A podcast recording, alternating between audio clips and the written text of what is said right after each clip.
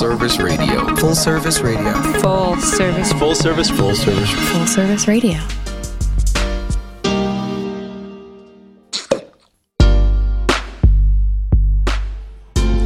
Welcome to Windows Seat, broadcasted live on Full Service Radio from the Line Hotel in Adams Morgan, Washington, D.C. My name is Omari.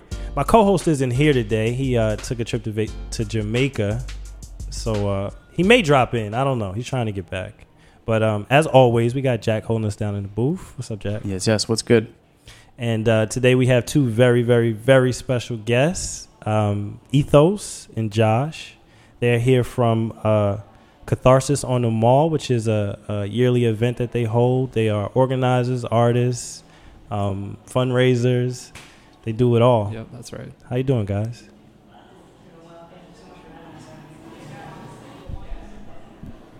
Where the applause, Jack? For our guest. Oh, okay. There. There we go. That's what I was waiting for. Yeah. there we go. Jack said he will hold me down today. He's slipping from the jump. You know, I don't control the audience. Sometimes You're right. they're a little slow. That you're right. True that. So, guys, please tell us about uh, Catharsis on the Mall. What is it about, and uh, how did it begin? Yeah, so Catharsis on the Mall is a, a vigil and um, a, a celebratory gathering and First Amendment uh, free speech activity that we've been doing on the National Mall here in DC, uh, right by kind of between the Washington Monument and the White House for the past three years. So this will be we're, we do it in November typically. So this will be the this upcoming November will be the fourth year that we're doing the event. When you say visual, I think of um, a small group of people standing around, you know, holding candles, talking, but it's a much larger event than that, right? That's right. Yeah, we have had um, this past year. We we had at least I would say somewhere between fifteen hundred, maybe two thousand people uh, come through over the course of the weekend. But we call it a vigil in the sense that we're actually down there on the mall for twenty four hours a day for the duration of the time that we're there Wow. and uh, holding space for the it's, it's about two and a half to two two and a half days of the actual event. So, are there events for the whole 24 hours? So, overnight, there's, there's things happening, or is it just people hanging out on the mall? Yeah, so there's definitely a lot of different things going on. We hold workshops. Um, pretty much the community comes together and they submit their ideas and anything they want to share. So, workshops, teach ins, we have yoga, meditation going on. In addition, during the day, we have live music Uh-huh. and panel discussions. And then at night, um, we have local, D- uh, local DJs come out and it kind of turns into a nightly dance party throughout Wow. the entire night. Oh, that's dope. So, what was the motivation to uh, to start this this event? Yeah, so uh, the people who founded the event, and um, I joined early in the process, but not at the very beginning, um, were really inspired. A a lot of uh, ethos and myself, and a lot of the founders uh, were coming from uh, the the Burning Man community, which I don't know uh, if you have much familiarity with that. no. I don't. So You don't um, really. No. Okay. please, please tell us. Jack obviously is an expert on Burning Man. I would not say I'm an I expert. don't know. Yeah, Jack, if you want to pitch in at any point. Um, so uh, yeah, so Burning Man is a it's an event that's been happening in a community that's existed for about uh, 30 years now. Wow. Um, and even you know had roots going back into the 60s and 70s and a lot of the countercultural stuff that was happening there, and um, really. You know, there's a lot of things, but in one sense, is is sort of a social experiment, and you know, what does it mean for a community to come together in different ways and be able to, you know, people to express themselves and and and be who they are, Mhm. um, outside of the kind of like social constructs that we're used to experiencing kind of in the mainstream culture, you know, here in America. So um, I think really one of the one of the main one of the big inspirations for Catharsis on the Mall was uh, folks in the district who had been involved in that community for a number of years and spending time there, and, and a lot of times.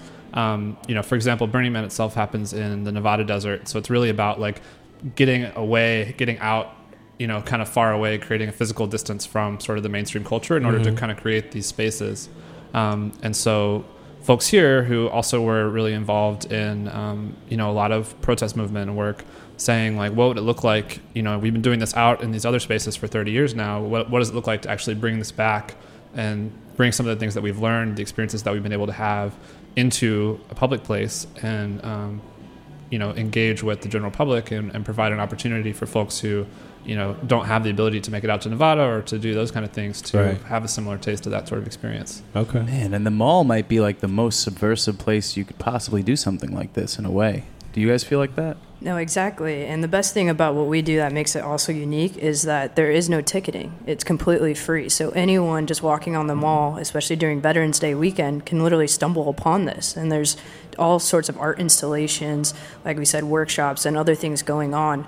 Um, and it brings up a lot of curiosity. And I think a lot of us that are a part of the Burning Man community are really proud of what we do in the desert. And it's like seriously an honor to serve our community, not only our local community, but our national community, to bring this this expression of, of humanity to to the National Mall and to put it out in front of the public. Was that intentional to hold it uh, Veterans Day weekend? Because that you're having it um, over the course from Friday to Sunday this November. Yeah, we I think initially we were doing the event in November the very first year. It had partly to do with just the fact that the Park Service will let us do more stuff when it's cold and there's you know it's, there's not as much grass growing and stuff like that. We can keep things down a little bit longer. Um, but yeah, the second the second year that we did the event, uh, the theme was specifically around healing from PTSD and uh, trying to work with veteran populations and understand their experience. The art theme was uh, our journey home, so it was sort of about like what does it mean to come back and you know what does home mean when you kind of have experienced um, you know the things that veterans experience. Uh, and so that year we kind of moved it to Veterans Day weekend and have held it there since then. So, um, I touched on when you're having it, but um, This is the third year, right? Well, I'm sorry, the, The third, fourth, the fourth- fourth, year, yeah. fourth year. And what before before this started? Um, what were, were you doing any work like this previously, or did this really just come as inspiration from from being in Burning Man and wanting to have some kind of like satellite event uh, to bring home? Yeah, I think it was some of both of those things. I mean, definitely, uh, there were you know a number of the founders were very engaged in um, social justice work uh, here in the district, both in terms of local campaigns um, and you know things that were happening that were sort of national in scope. Um, and so, like speaking for myself, I had um, I was living in uh, Seattle before I moved here and was engaged in doing large scale art projects and event production work out there. Um, and so I was kind of looking for a way to plug that in. And I think, yeah, there is sort of touching on the subversion thing you were speaking about before um, you know, looking at how what were the lessons from what we've done that we can really, you know, like Burning Man is non is a nonpartisan. It's, it's you know it's not explicitly political, but um, you know a lot of the stuff that we do around like decommodification and things like that are very relevant. And so looking at how can we bring that to the space um, of the national Yeah, mall. totally. And I don't think D- people necessarily think of DC when they think of burners, which is interesting to me. And you said there is kind of a healthy community here in the district of people that either have been to Burning Man or share those principles or are part of that community. Um, is that has it has it been like that for a while? Has that community been here? I would say the community definitely has been here for over a decade. Yeah. Um, and they're really active actually in the local community. There's such like every two weeks we have an event called Sunset and Chill where fire spinners come out and local DJs perform and we all just gather and it's grown huge in just a matter of a month. And like now, like last week we had over hundred people. Probably a couple hundred people. Yeah. Yeah, and then like even at Flash, a lot of our uh, burner DJs are there. Like the community is really well engaged and offer also offering art spaces and working with other um, artists and how we can support them in their art spaces, such as Uptown Art House, um, Femme Fatale, um, and the Omi Collective. Um, we're just the burner community is just really ingrained, I think, in Washington D.C. A lot of us try to leave for a second, and then we just get boomeranged right back to come come do the work. At least that's been my experience. Um, it's really special out here. What what's going on? Omari, we really gotta we gotta get get you to Burning Man. Would, would you yeah, to as Burning they Man? were talking about it, I was thinking I need to go to this. I need to You would do experience this. Yeah, yeah, I definitely want to come to the event in November, but even the smaller events that she's No, talking I'm talking about Burning Man, Yeah, I don't know. I the smaller events, the Burning Man events, definitely I want to go. the main event. The In- main in burn- Nevada? in Nevada, event. yes. Yeah, okay. I don't know. Let me start with uh with catharsis and then uh when is when is the one in Nevada? Um, end of August, usually of every year, like right before Labor Day Yes, the week before Labor Day. Yeah, I've never done it. So what feedback do you guys get from people uh, like me who are first timers? I would say actually the the beautiful thing of what we do because it is free and it makes it so accessible uh, accessible is that is that this is their first burn and a lot of times um, if you talk to anyone that has been to a Burning Man or a Burning Man type event or affiliated event, it's usually pretty transforma- transformational for them. Um, because what we're doing is that we're we're allowing space for the different modalities of healing to happen, and that includes dance, movement, um, education, even some touching on some topics of spirituality and also community. And having the the space to just express yourself and dance and do whatever you want for a whole weekend um, really changes people's lives and makes them reevaluate how they can like how they can literally create their life instead of just like going through the motions of like a nine to five job. So a lot of people are really transformed and and the entire event is put on by the community. It's a volunteer based event because it is free um, and and because it's changed so many people's lives we have quite an extensive volunteer base and that just shows like how much catharsis affects people in this community Yeah, yeah. I think it's an interesting thing that it it is very much an experiment for us. It is one of the you know first spaces that we are really making, taking this experience that kind of has been honed in the desert over a long period of time, and in all these other kind of smaller events, um, and really bringing that into a public space and looking at what does it mean for us to be engaging with you know passers just passersby on the street. Um, or you know on the mall people that are there that have no idea that that's what they're going to be walking into and I think it's it's been a huge learning experience for us. And I think also in terms of our, our organizing and the way that we're trying to engage artists and working with you know communities and artists and folks that have been engaged in DC for a long time but haven't been a part of that community, how we're able to kind of you know provide an opportunity for them to have that experience. So we've learned a lot, and I think you know some people don't get it. Some people we kind of it doesn't have that connection point, but other people will come and say. I think the biggest feedback that I hear is it, it really is about the community and the people. And people come and there's just this sense of immediacy of just people will talk to each other and be kind to each other and hug each other and just come and be like, this thing's happening right now. Why don't you come and be a part of this too, or, or whatever it is. And I think that's, you know, for me, that's one of the most special parts of kind of going to these faraway spaces. So to be able to bring that. Actually, my parents came this year for the first time, and that was one Really? The, yeah. Um, that was one of the things that my mom specifically said. She was like, "Yeah, everyone was just so." Just this im- just this immediate connection and intimacy that you just don't experience in everyday life. So the, it it's free to any age, you would say. I mean, Yeah. it, it can accommodate older people and younger people. Absolutely, yeah. It's been I think the yeah we've been particularly the daytime we've been really trying to focus on like family friendly content, you know, live music that's very engaging for everyone, Okay. uh, different workshops and opportunities to make art and things like that that you know work that, that kids get excited about. Okay. So if there were people that wanted to make it a family day and bring their six year olds and they could come and have a good time. Absolutely, we would love that. Yeah. Absolutely. I think like the daytime we have tons of strollers and tons of families out there. And not only that is the art's interactive. Mhm. Um, so they get to engage in art that they don't have to go into a museum to see. It's actually outdoors and just it's it's quite a scene to like be able to see all these things that usually you see in nature hidden away and to see it right next to the Washington Monument, right next to the White House and it's uh I I don't even know what I can't I don't even think I can really put words to how it surreal. feels. But yeah, it it's quite it's quite an amazing place to be and and it's the last four three three years we had also like a school bus that turned into a giant golden dragon. Wow. So imagine having like a school bus size golden dragon sitting on the national mall Right. and and so it's it's a lot of fun for the kids and a lot of fun for families and I think just for the community in general so And I'm glad you said that because I heard of uh, this event last year, and what I heard mostly was that it's an opportunity to go party and get high, basically on the mall. And I think that was the coolest thing that you're free to go on the mall in DC and party and, and get high. But that's not family friendly, first of all. But that's not what this is about, is it?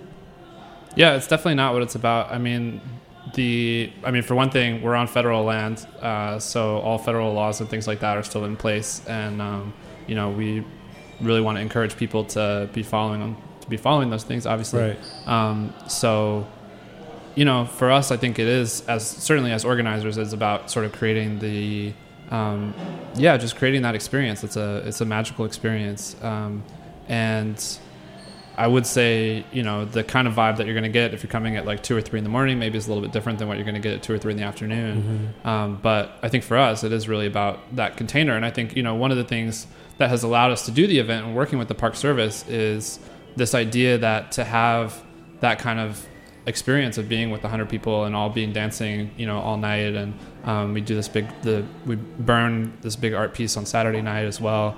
Um, Oh, wow, you that that yeah we do um, that that's actually is a is a spiritual experience and is actually a, a valid form of political speech as well as something that is important um, to be able to dance and have those kind of spaces and do those things So we do. I mean, you know, the first year the the event, the theme was about healing from the war on drugs. It was right after cannabis had been legalized in the district. We did have a lot of speech and art and things about that, and um, you know, we do work closely with people that are on the cutting edge in terms of psychedelic research and things like that. So we we talk very openly about those things. We feel like that's a very important healing modality to be talking about in this time. Um, but but yeah, I mean, we're on federal property, so we're It's definitely something we don't. I mean, we don't encourage um, because all federal laws apply on federal land. but like we said, like Josh mentioned, um, one of the ten principles is radical inclusion, and that means all sorts of things. And I just really want to touch, like, actually. Um, I am a big advocate for psychedelics personally myself. Um, it's changed my life, and I'm very open about that. What's a psychedelic? So I'd say psychedelics is an entheogen or something that produces a mind-altering state. Um, so that's anything from caffeine to tobacco to um, alcohol, and then that includes um, LSD, MDMA, um, mushrooms, and many other ayahuasca, um, wachuma, a bunch of other plant medicines also. Um, and I would like to say that at, Burning Man, it's an experiment. It's an actual city. It's not a festival. Like they literally create a city, and I think this year the statistics were like 44. Like it was very low, very low for having 75,000 people out there where there is a, a known use of drugs and alcohol and whatnot and whatnot out there. So like I think it's really important to also know that that the use of psychedelics is not harming kids and it's not putting people in in these situations like i just want to i'm having a hard time like trying to talk about it but i think it's important that we start changing the way that we view these psychedelics and what their uses. and of course there's important things like such as set and setting and and being aware um, but we want to have a perspective of harm reduction and not continue to perpetuate those ideologies that the war on drugs put out there on psychedelics um, but when it comes to catharsis, obviously we're on federal land once again. Those laws apply. But I just wanted to like just bring that in a little bit because that's really important to my mission and my life and my lifestyle. So Yeah, and if you're a new listener to Window Seat, we actually did have a really good in-depth conversation with last week's guest about this. That I thought was also really important. Um, a lot of the same principles came up last week in terms of that. Um, before Mari, before you jump in, I had one question about the um, the art that you're burning on Saturday. Is there is there permitting you need to do to to get that approval? Yes, there's a lot Oh of permitting gosh. and approval. Yeah, I can It's, imagine. an, it's a lengthy process. How did you? How do you convince them? Like, hey, listen, this is part of a process. This is part of the catharsis, the art. Yeah, it's um, basically just working closely with them uh, to demonstrate. You know, we had a, there was a process to demonstrate that this was uh, a really important form, again, of, of spiritual expression, uh, which is you know a First Amendment protected speech, which is one of the primary purposes of the National Mall, and then working with them to um, convince them basically that this was something that we could do safely, um, that we were not going to be causing significant damage to the grass or the turf. I mean, we try not to cause any damage, um, as well as you know safety for for people that are there. Um, and since this is such a you know it's a big part of what happens at Burning Man, which actually is also on federal land, it's on the Bureau of Land Management land Oh wow. um, where they've been doing much, much, much bigger burns for 30 years. So demonstrating that we, you know, have um, all the skills and equipment that we need to do that in a very, very safe way. Safety is obviously really paramount when you're doing something like that. do you almost position it in a way to them like a religious um, ritual or something like like uh, you know, or or is it uh, under the lens of art? I would say it's it's not even. I wouldn't say that it's positioning it. I think that it is. It is a it is a form of spiritual expression. Right. And so so just kind of diving into that a little bit more. It's been. I think the first year that it happened at Burning Man was in 2001. There's been a practice so for the last 18 years of actually constructing uh, a structure that they that's referred to as the as the temple. It's a it's a temple. It's a you know a, a humanist spiritual temple, not devoted to any particular sort of religious tradition. Um, that is a space for people to come and leave offerings and kind of have um, you know sacred experience, um, whatever that means to them. And it's been something that's been really powerful. In, in many ways, it sort of is the heart of that event, and something that's been duplicated in a, a number of the other sort of related events uh, over the years. I don't know, Ethos, if you want to talk about any of your experiences with that. Yeah, and um, we had a really beautiful opportunity to actually have the Burning Man founders out here in DC last week. Um, and Crimson Rose, one of the founders of Burning Man, was talking about sacred fire and how it's a there's a intimate relationship between ritual and fire, and it's across many cultures, all the way into the Pacific, all the way into Asia. um, fire has been used as ritual and as a way of burning things away, including like um, when I visited Peru, we, we were in a temazcal or a sweat lodge and used fire to, you know, release and to let go of things. And we want to bring that also out here. Our, uh, our temple lead and builder, um, Michael Verdon, he had a case back before, right before uh, Catharsis was founded. Um, and he wanted to burn a temple at George Mason across the river, and he he set precedent for that to be able to happen in the DMV area, and we're very fortunate to have him on yeah. our team. Yeah, Michael's an amazing temple builder and, and effigy burn lead. Um, who's really, I mean, it is, you know, the basically the Park Service has to change, has to update the regulations every year based on what we're doing. Really kind of blazing new territory, no pun intended, um, around that.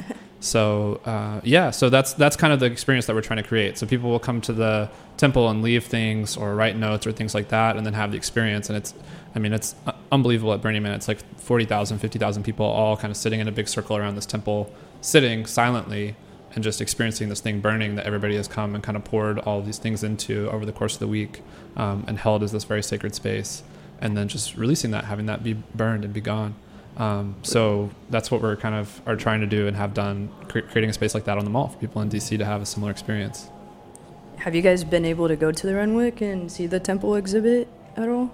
I haven't done any of those things, you gotta get out. but I, yeah, I gotta, I gotta. I'm learning from this show that I definitely need to get out more. But um, yeah, going to, I wouldn't have known what it was honestly before. If I would have seen it, I still wouldn't have understood Yeah. what it was. So I'm thankful for you guys giving me this information, and then other people that that don't know. Yeah giving them that information, giving them the information as well. What if I? f- So for my background um, is in the social human services Mm-hmm. field, and usually the idea is to go and talk to someone one on one and open up to them. And you guys are describing the environment where. Um, it's a it's a it's a larger opportunity for you to um, get in touch or deal with whatever emotional trauma you may be carrying. Mhm. So, but what if I don't feel comfortable in that space? Are there people that I can there that I can talk to one on one, or is that not something that? Yeah, absolutely. Um, there's actually like the whole way that we provide health and security and Mhm. safety at, at Catharsis on the Mall and at festivals and Burning Man is very much in a harm reduction way. So we there's a organization in a group called Zendo, Okay. and they're all about harm reduction. And if you did need that one-on-one time, they have trained uh, volunteers, or um, sometimes at Burning Man at larger scale, they actually have therapists and people that want to pr- give services to people that need that support. We also have another group called Sanctuary who does the same thing, and then the Rangers. The, I'm I'm learning so much about Rangers this year, and Rangers. Um, they provide safety, but they also the way that they engage in situations that are questionable or maybe someone needs help is very much in just holding space and being there for a person and seeing what the situation is and asking them what's going on. Um, so I think like the whole approach that Burning Man in general that has given us the example of is to be able to tune in and be aware of where people are at in their experiences and and to provide that support um, for all sorts of people. I've definitely used to be that person that needed that one-on-one support for sure, and Right. it took me a while to be able to open up um, to have like kind of group facil- like facilitation or even like integration circles and whatnot. And I was also uh, happy to hear that it's an inclusive environment. Like you said, your parents came and they were everyone was welcoming. Because if I wanted to go and I don't have any friends or family that are into, you know, the, the what Yep. you guys are offering, I can go by myself and I would still have a good time. And I would probably meet some people that would support me throughout the the weekend, right? yeah Exactly. I mean, I would say that I know quite a few people that are really close to me now that actually first originally met at Catharsis. And I would say actually a majority of my community now I met at Catharsis. And th- those people I consider my family um, at this point, a year, a year from my first involvement. So, That's good. We um are broadcasting live from the Line Hotel in Adams Morgan, Washington D.C. This is Full Service Radio. We are here with Ethos and John from uh, their uh, presenting Catharsis on the the mall. Is that how? we could say that yeah Okay. yeah we're here talking about it Um, I was reading through the uh, your website and I saw that you, well, at first, well, and you were telling me earlier that this was from last year, but it seemed like you guys have a um, a focus on women's rights and there was a statue that you wanted to to have on the mall, and then it was approved, and then it wasn't approved. Is that something that you're gonna have this year?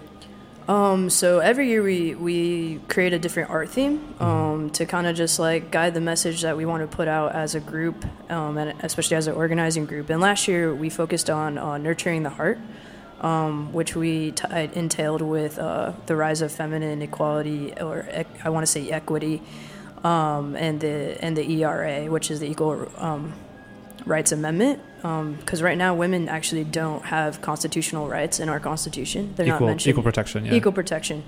Um, and uh, thank you for that correction. And and it's been a big push because it all it all it takes is two more states to ratify the ERA um, for women to get um, equal protection in our in our constitution. So we wanted to highlight that last year. So we invited uh, Marco Cochrane. Um, to bring um, a statue out called R-Evolution that represented um, the feminine like feminine power and embodiment um, through a woman standing in mountain pose.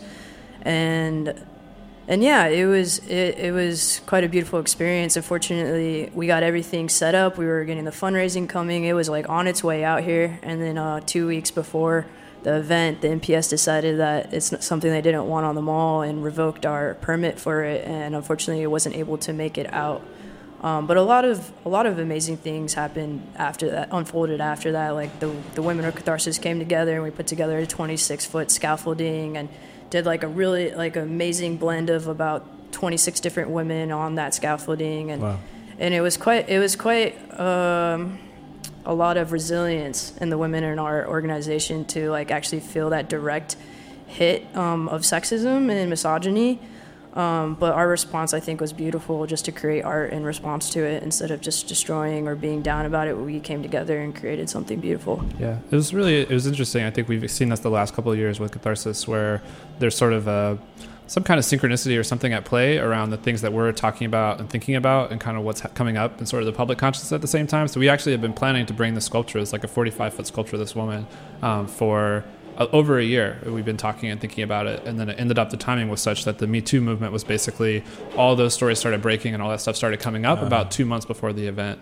Um, and we had something similar happen this year where we were uh, we had already put in the permit for our event, and there's been this whole thing in DC about this military parade that was going to happen and all that. That that was actually scheduled for the they they've since have postponed it or we hope canceled it um, last month. But that was planning to that was scheduled at the same time as we were doing our event, basically in the same space. We were going to be in the middle of that, so it's it's been interesting to watch that unfold and just kind of be present. It's not something that we're really controlling or planning, you know. Right, and you taught you touched on it earlier, but you have a focus this year on the military, right? The PTSD or, um, yeah, those suffering from PTSD. Yeah, I, I think our theme this year kind of we we kind of looked at catharsis as a whole and the journey that we've been on from our first from our first theme, uh, which was the war on drugs, um, and then leading up to our journey home, talking about PTSD and veterans, um, and then the year after that, nurturing the heart. And we were like, what's the next step in the journey? And this year, we taught our theme is waking from the American dream.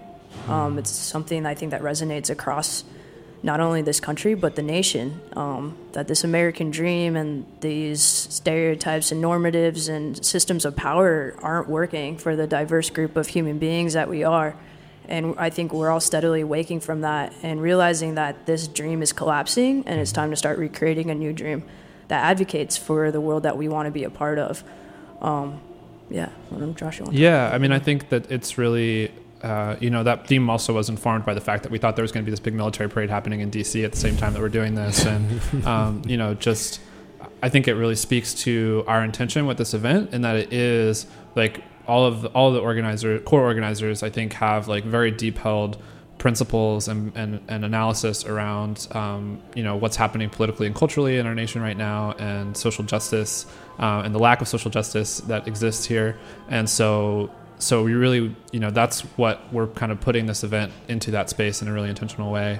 And with that also recognizing that this sort of conflict based like no you're wrong but no but you're wrong and kind of like fighting and, and having it always be this conflict based thing is not that's not serving us like that's a part of the system that's causing these problems Right. um, and so trying to look at it as like we're not you know like I think the way that we talked about it is like it's waking from the American dream it's recognizing that this thing that we're calling the American dream that so many people have you know poured so much of themselves into this belief of the world working this way is not actually the way that it works, right? Like our the nation was founded on, um, you know, like genocide of indigenous people and and enslavement of, um, you know, black people that are coming from Africa and all these other, and and that's like that's like physically we're on the National Mall, which is the space that it was built on that, like literally, like literally built on that. Right. Um, and so trying to say like that's, you know, we we're ready to wake up from that. We're ready for everybody to understand that that's what the origin of this has been all along, and and recognizing that that's the thing that's kind of happening in the consciousness right now is people are for a lot of people you know who haven't been awake to that um, that they're think that that's that that's what you know with the current administration and everything that that's that they're having that experience and we're saying we want you to see that it's been this way for a long time Do you guys get any pushback? Because uh, some of these things that you're saying can be viewed as controversial to some people. So uh, I'm sure it's not supported always from. Yeah, everywhere. definitely. I mean, we talked about it. We were like, oh, we want to really be non we want to be nonpartisan in this whole situation. And at the end of the day, this is nonpartisan because no matter on what side that you're on, we're all getting poorer. Our wages are not rising. The cost of living is rising. And at the end of the day, we're all having the same struggles, but we're using using isms, racism, homophobia, transphobia, all these different things for us to not relate and come together. And this dates back to all the way to the to the origin uh, to where American racism stemmed from. Um, because originally the racism was based on you not being Englishman enough, but um, after Kevin's uh, Bacon's sorry after Bacon's rebellion, it shifted to this to the color of your skin. Is what what that, where that discrimination came from because what happened is poor white farmers and um, unite. Oh, I'm sorry, I cannot talk right now, but it happens to me all, all the time. stum- I'm like stumbling. But initially, what happened was white poor people uh, around the founding of our country um, came together with black slaves and rose against the elites and the people that were running things, and they saw that happen and like the power of the people, and broke that apart by creating American racism and what we see today. And and I think like. I forgot where I was going with that. I just got so into that that moment. I forgot where I was I mean. I, I think to that question about about do we see con- I think we, we do see pushback, and Yeah. um, that is definitely, uh, and and I think we want to create a like it is, our intention is for it to really be an inclusive space where we invite that and we want to you know engage with that, and we want to talk we want to talk about it and we we amongst the organizers spent four months deciding on this theme and actually realizing that this opens up so much dialogue and for me i did join the military because i really strongly believed in the american dream for such a long period of my time. Um, and then i realized that that this isn't this isn't okay. And seeing like all these people suffering after i moved to oakland and chicago and the discrimination that was happening i was like whoa this isn't okay. And on top of that nuclear war is scary. Like Yeah. it's just complete destruction. And and after being in the military and being a part of the chemical corps and like learning about it i'm like what on earth convinces people to think that this is even okay to treat each other. And I recently read that, you know, I was like, where, where does war come from? I'm always questioning, where does this come from? Why do we insist on fighting each other? And I read and something that said that war comes from us humans, humanity, not knowing ourselves. And I think like that's what's one beautiful thing about catharsis and Burning Man is that it encourages space for people to get to know yourself all the way down to your darkest places and all the way to your brightest and your lightest. And um and yeah, it encour- I, we really want to encourage dialogue. We want to encourage people to talk about it and to explore the depths of that. And the only way for us to really get to know each other and get to know ourselves is by communicating and by creating dialogue and by facilitating those conversations. And we think Waking from the American Dream really activates that. So that like self-reflection, that's that's a big pillar of, of a lot of the uh, the psychedelic experience, and um, what a lot of proponents of it would would argue for, where it's like that self-reflection. It's a tool to help you along that journey, and um, I've always thought, man, a lot of these people that I completely disagree with, or like really, I hate to say right or left, right, but like some people that are maybe stuck in some old ways of thinking and can't break those modalities. Like I wish you could just snap them out of it somehow. And maybe a Burning Man or a psychedelic experience, not necessarily having to go hand in hand, like maybe that can be a tool to sort of, I don't know, inspire that change within somebody. So I guess the question I have for you is like, how do you build that bridge for somebody that maybe conservative, and I don't mean that politically. I mean conservative, like traditional conservative. The idea of like being in the desert with a bunch of people in costumes and art is crazy to them, and they would never even consider it. How do you build that bridge to to try to to meet them somewhere in the middle, or have them meet you somewhere in the middle? Yeah, I think that's a big part of what this experiment of what we're doing with Catharsis on the Mall is really about is experimenting with exactly what you're talking about and trying to answer that question. And I think it- it's uh, you know, the word catharsis actually means having an experience. I'm going to probably butcher this a little bit, but at least to me, what it means is having the experience of healing and having something that you know has been a, a source of harm or pain in your life be, uh, be dic- healed Dictionary through says the process of releasing and Nailed it. thereby providing relief from strong or repressed emotions. Yeah. Did you just look that up, Jack? On you know, I'm impressed. Thank, thank you for that, Jack. Glad that the, the record's clear on that. Um, and so having that through direct experience, and so that's really what we're trying to do is create a space where people can have those sort of experiences that aren't the experience that you would typically have going down the street or in engaging in uh, political arguments with your friends over Facebook or like what are the ways that we typically think of these kind of discourses happening or people changing their minds or things like that in this day and age. Um, really thinking that it's about experience. It's about standing around with a thousand other people watching a temple burn that you've gone and like written something down about something that's hard or painful in your life. That that's what is going to cause people to to connect with each other and through hopefully through that connection um, be able to start to break down some of those beliefs and just you know experience things in a different way. And it's for us it's a process too of like every year you know i think we're coming from this background of like we've been doing this in the desert for a long time in a in a very different kind of space. So trying to understand the barriers that we're creating that are causing people to not be able to come and experience that and looking at how can we break those things down. We actually in our mission statement we put healing ourselves is also like a core part of what we're doing. Like we're not trying to say that we have the answers or we know how to Mhm. do it by any means. Um, but just figuring out create a space where we can do that together And Burning Man's expensive, even if somebody did come to the conclusion, like, yeah, I do want to do this, I need this, I could use this in my life. Like, correct me if I'm wrong, but I don't really think you can get out there for less than a thousand bucks um, on the lower end of things. So, is the hope also that these kind of events can can open this sort of experience to a wider audience? Exactly, um, exactly, and I think that's something that's really radical that Catharsis does is doing this for completely free and just allowing anyone to walk up on it. And I, and touching back on your other question, I wouldn't underestimate the power of dance and movement. Everyone loves to dance. Everyone loves to move, and that's actually what activated my entire healing experience over the last two years with this community. I showed up to a, a, a morning dance party called Daybreaker, which is a movement taking over the world right now. Um, and I just danced, and I can't tell you how healing that was. And and there's a lot of dancing, there's a lot of movement that goes on in catharsis. We even have a daybreaker that happens usually on Saturday morning, and and now it's that's usually the major Veterans Day celebrations. And I can't tell you, like people in their military uniforms are coming over and dancing with everybody because dancing feels good and it puts out this amazing vibration and it's just like major heart trans- transmission. That's why clubs pop off. That's why people go out and dance because it feels good. But what happens when we facilitate dance when it's sober and on the national mall i think is a big question. And so i think um, yeah just can't underestimate dance in a really good party. You really can't because that's even healing in its own. Omari, when's the last time you danced like for real? Shit, I was at a wedding a couple of years ago. But those are But I those are had- healing places. Yeah, that's true. I had a blast though, and, that, and when I talk about the most fun I had, it was probably at this wedding when I danced. I, mm. I, I, yeah, family or friends.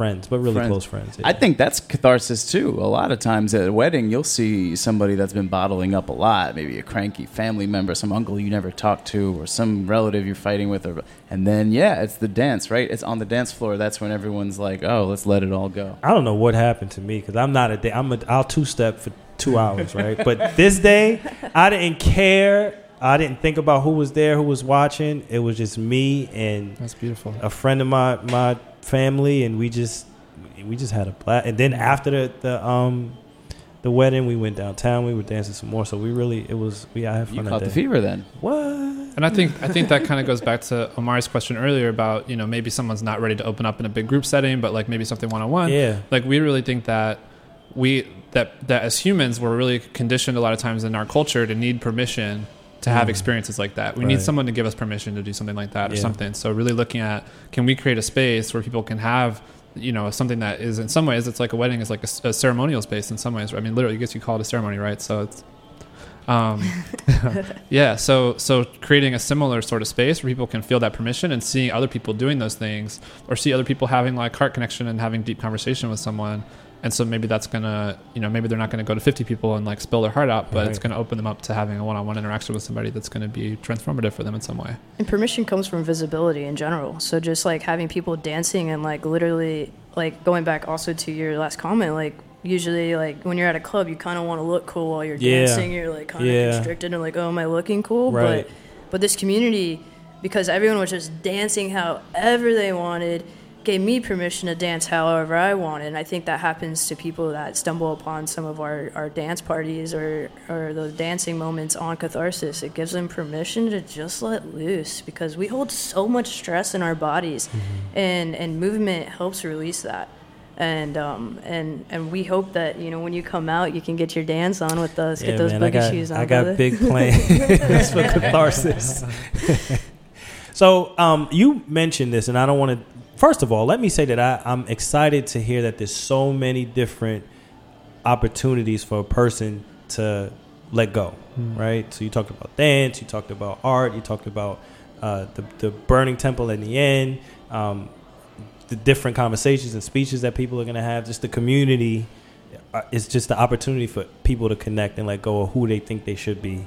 I think is a a great thing. So I'm mm-hmm. excited to go so I can have this opportunity to let go.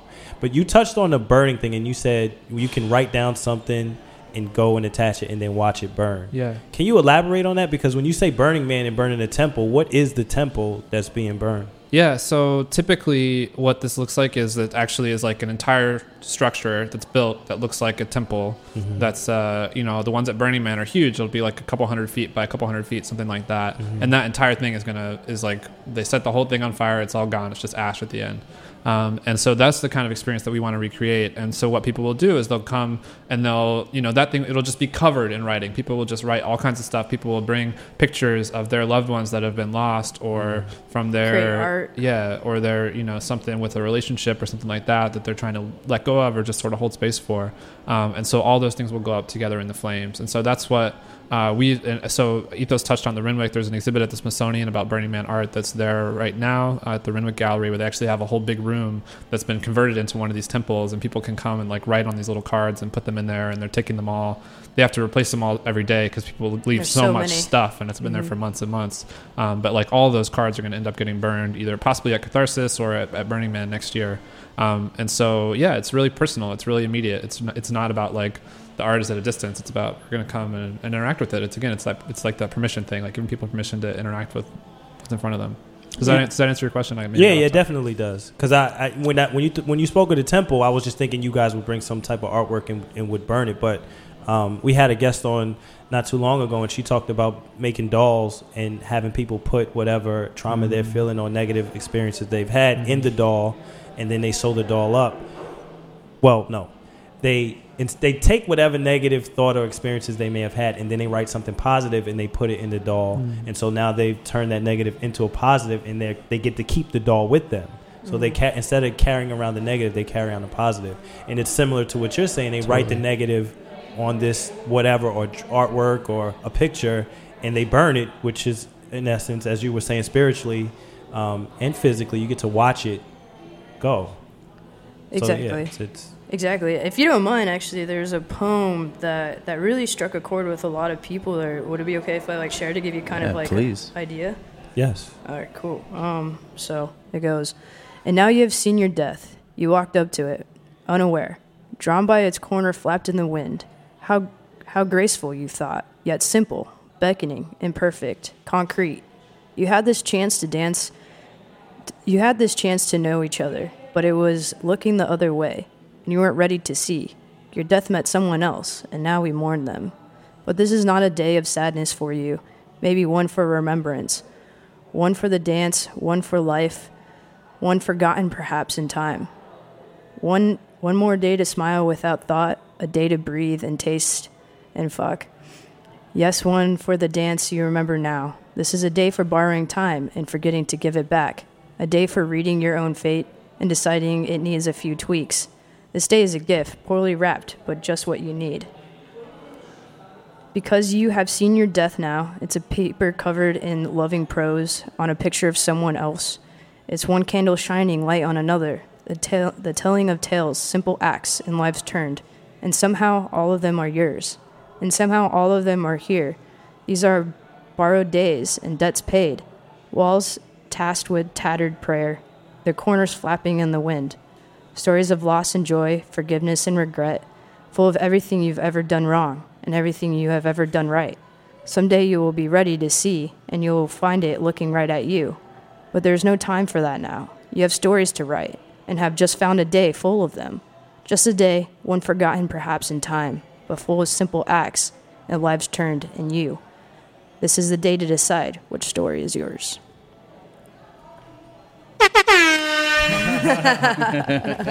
That's beautiful. Who, who wrote that? Do you know? Don't know, but I, I, my buddy went and visited the temple, and he came back and was like, "There's this amazing poem," and then I luckily caught it right before it closed, and I read it, and it's just like, it really puts it in perspective, um, what a temple is and and what's there, and and now to go live your life to the fullest.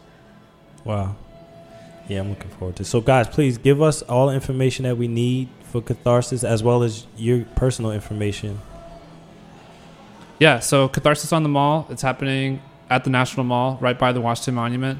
This year it'll be November the 9th through the 11th. So that's a Friday through a Sunday. We'll start on Friday afternoon. It'll go through Sunday morning. Uh, we'll be there 24 hours, so come down whenever.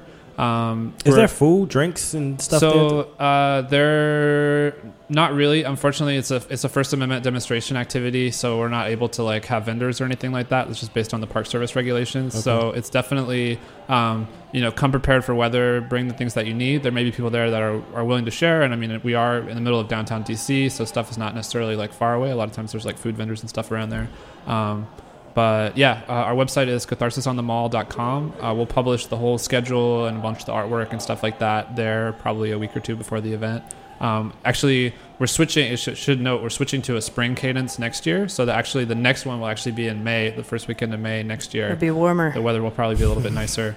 Um, so can look forward to that if you're not around in November. Um, Instagram. Uh, you find us. Everything's Catharsis on the Mall. Um, Twitter, Facebook, Instagram. Uh, check out our website. You can look more detail into the language we put into um, "Waking from the American Dream."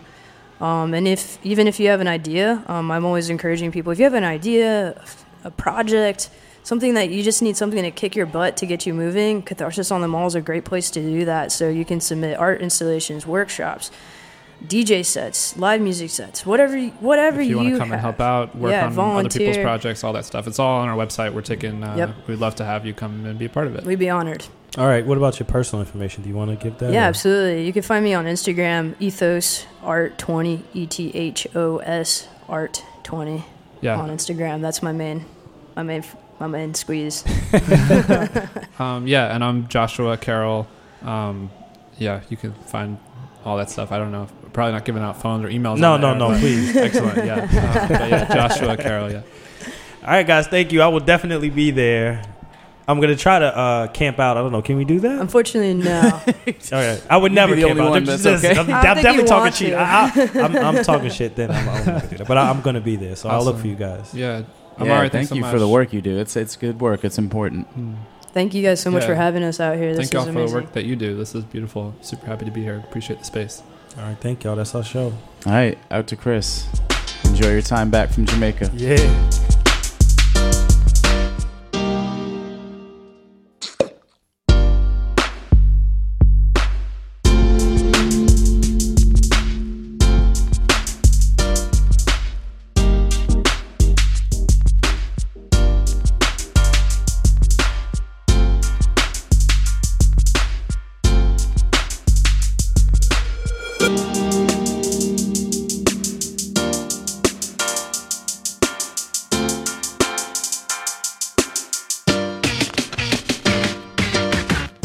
Listening to this program on Full Service Radio, broadcasting and recording from the Line Hotel in Adams Morgan, Washington, D.C.